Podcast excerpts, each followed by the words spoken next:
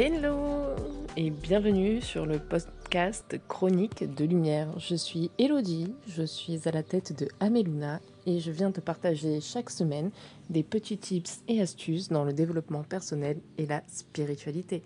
J'espère que tu trouveras ton bonheur et si ceci te parle, écoute la suite. Bienvenue dans ce nouvel épisode de Chronique de Lumière. Alors cette semaine, j'ai envie de te parler du droit au bonheur.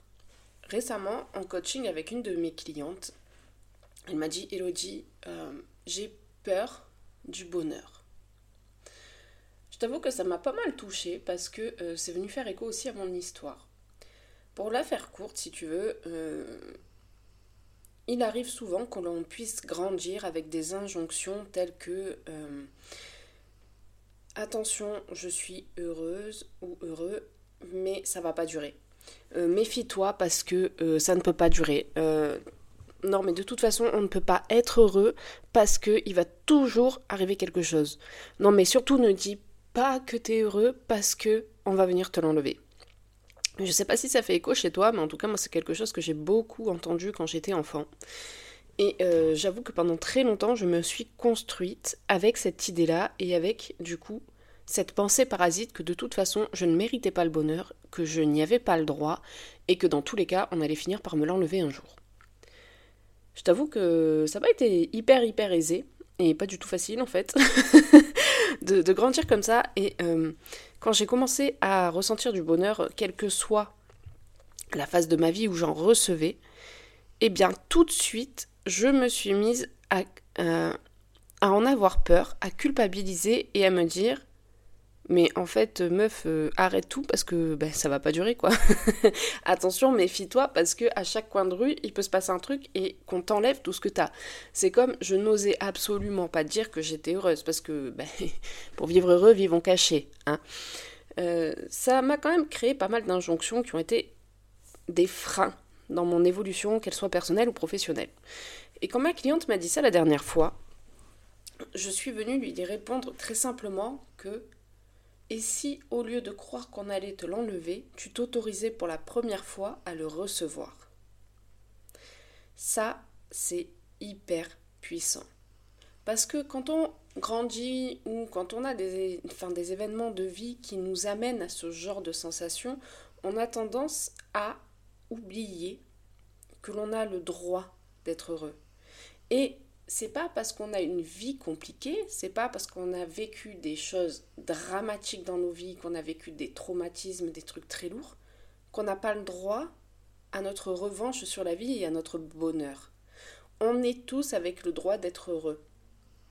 Quelle que soit notre vie, on a tous le droit d'être heureux, mais aussi, parfois, il faut qu'on s'autorise et qu'on accepte le fait d'être heureux une des, une des croyances limitantes, parce que bon, ça c'est quand même quelque chose qui revient assez souvent dans mes coachings, dans mes accompagnements, le fait que les femmes, parce que j'accompagne principalement des femmes, ne se sentent pas euh, légitimes à être heureuses, mais c'est surtout parce qu'elles ont peur d'enlever du bonheur à quelqu'un d'autre.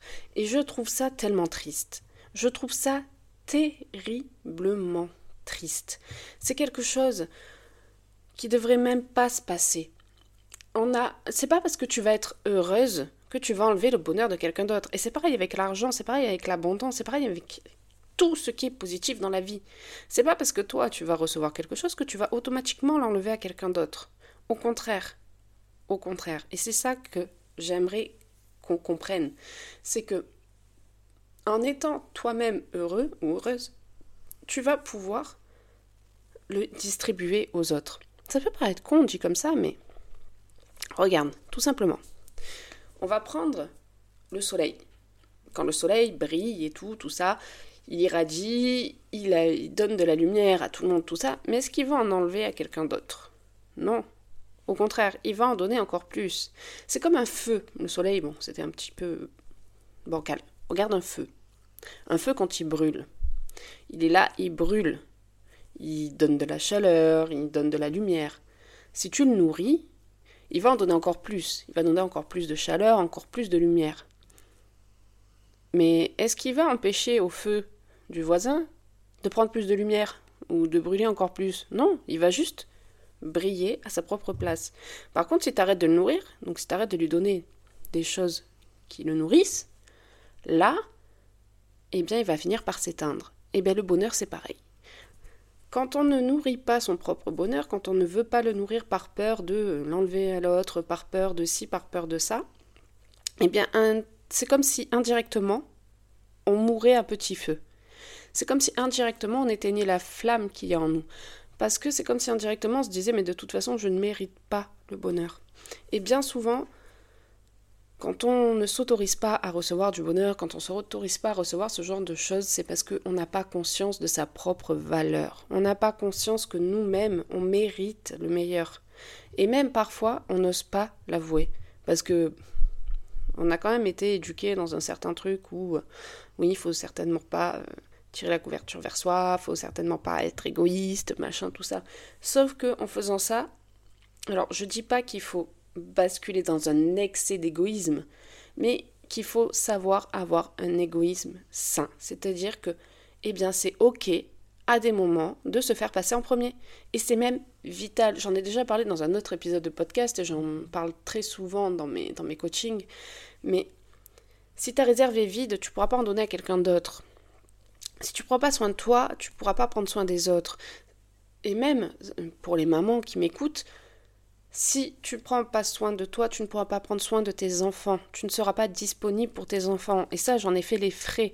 Euh, je t'en parle en connaissance de cause parce que je me suis dévouée pendant six ans à mes deux enfants, en m'oubliant complètement, jusqu'au moment où j'ai craqué. Simplement craqué, où j'ai fait ce qu'on appelle un burn-out parental, où je n'en pouvais plus, je ne pouvais. Je, je saturais de m'occuper de mes enfants parce que, eh bien, ma réserve était vide je n'avais plus rien à leur donner parce que je n'avais plus rien à me donner moi-même. Et à partir du moment où j'ai switché ça, où j'ai compris que tant que moi je me nourrissais pas, je ne pouvais pas les nourrir de quelque chose de positif, eh bien, ça ne pouvait pas aller. Et bien avec le bonheur, c'est pareil.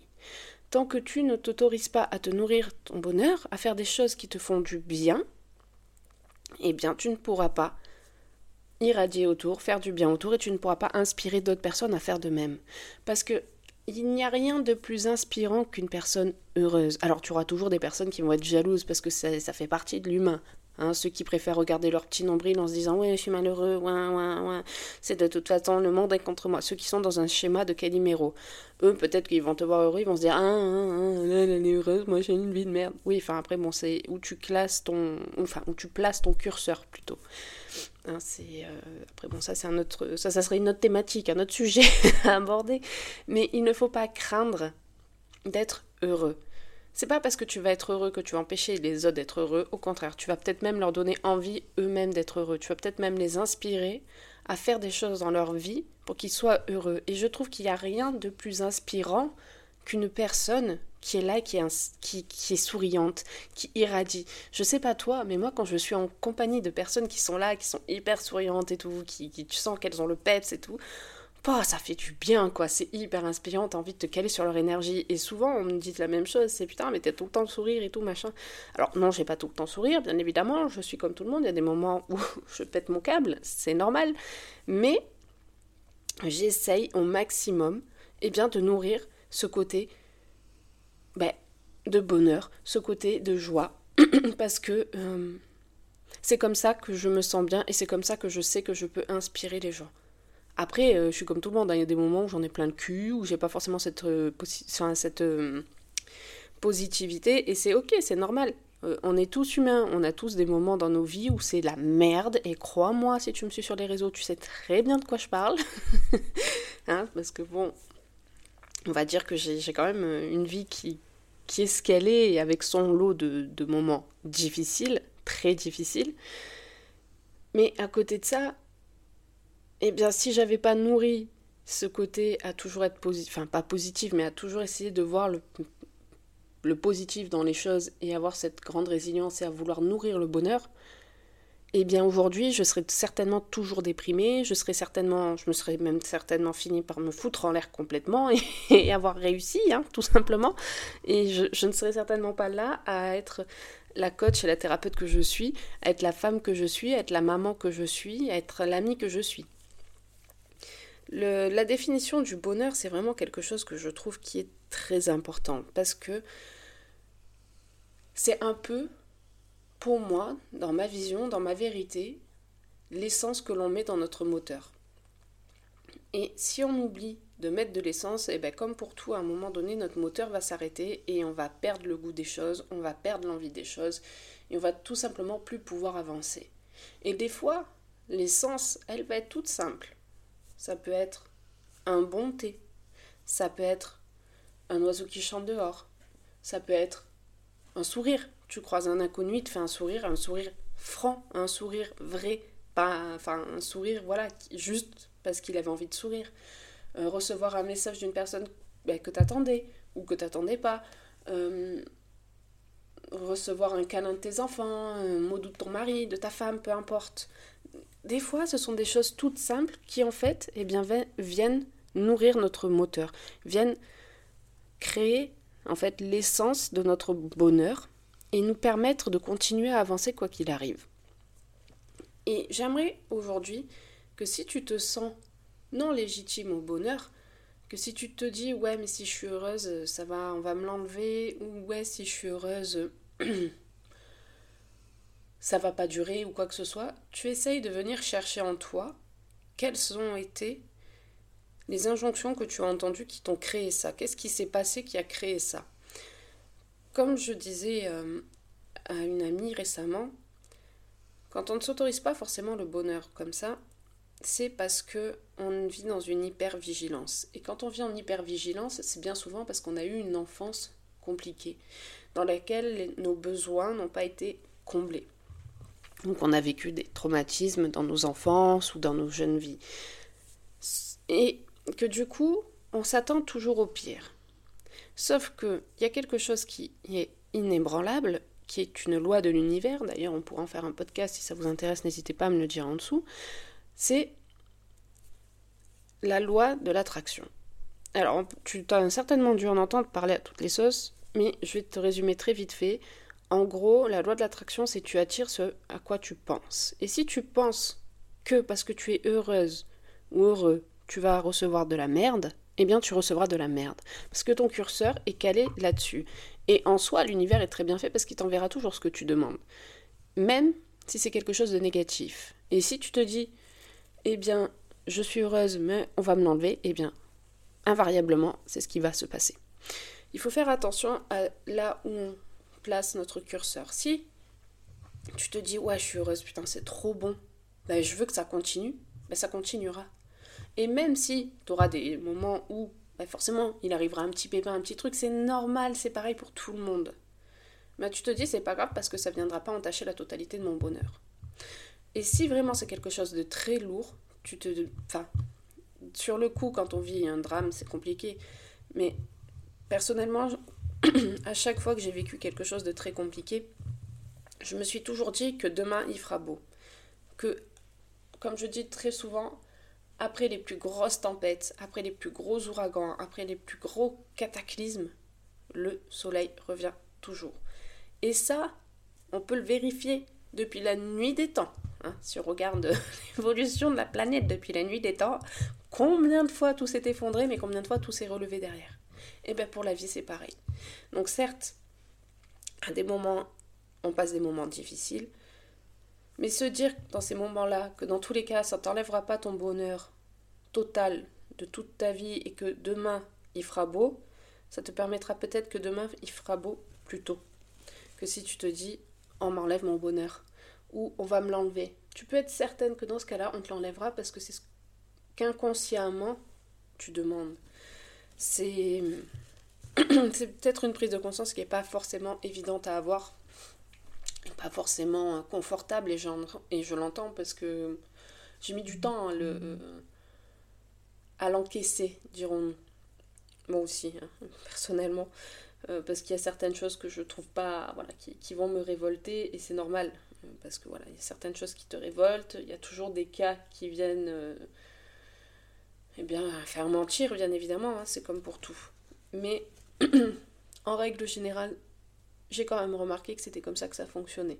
C'est pour ça que souvent en accompagnement, en coaching, quoi, je répète que il faut faire attention là où on met son curseur. Tout va dépendre de là où on va mettre son curseur. Et personnellement, j'ai choisi de toujours essayer de voir le côté positif des choses, de toujours placer mon curseur sur le positif et pas sur le négatif. C'est pas été facile, vraiment pas. Ça a été des années de travail sur moi, des années de réflexion, des années de, compréhension, parce que j'avais plutôt tendance à remettre tout sur l'autre.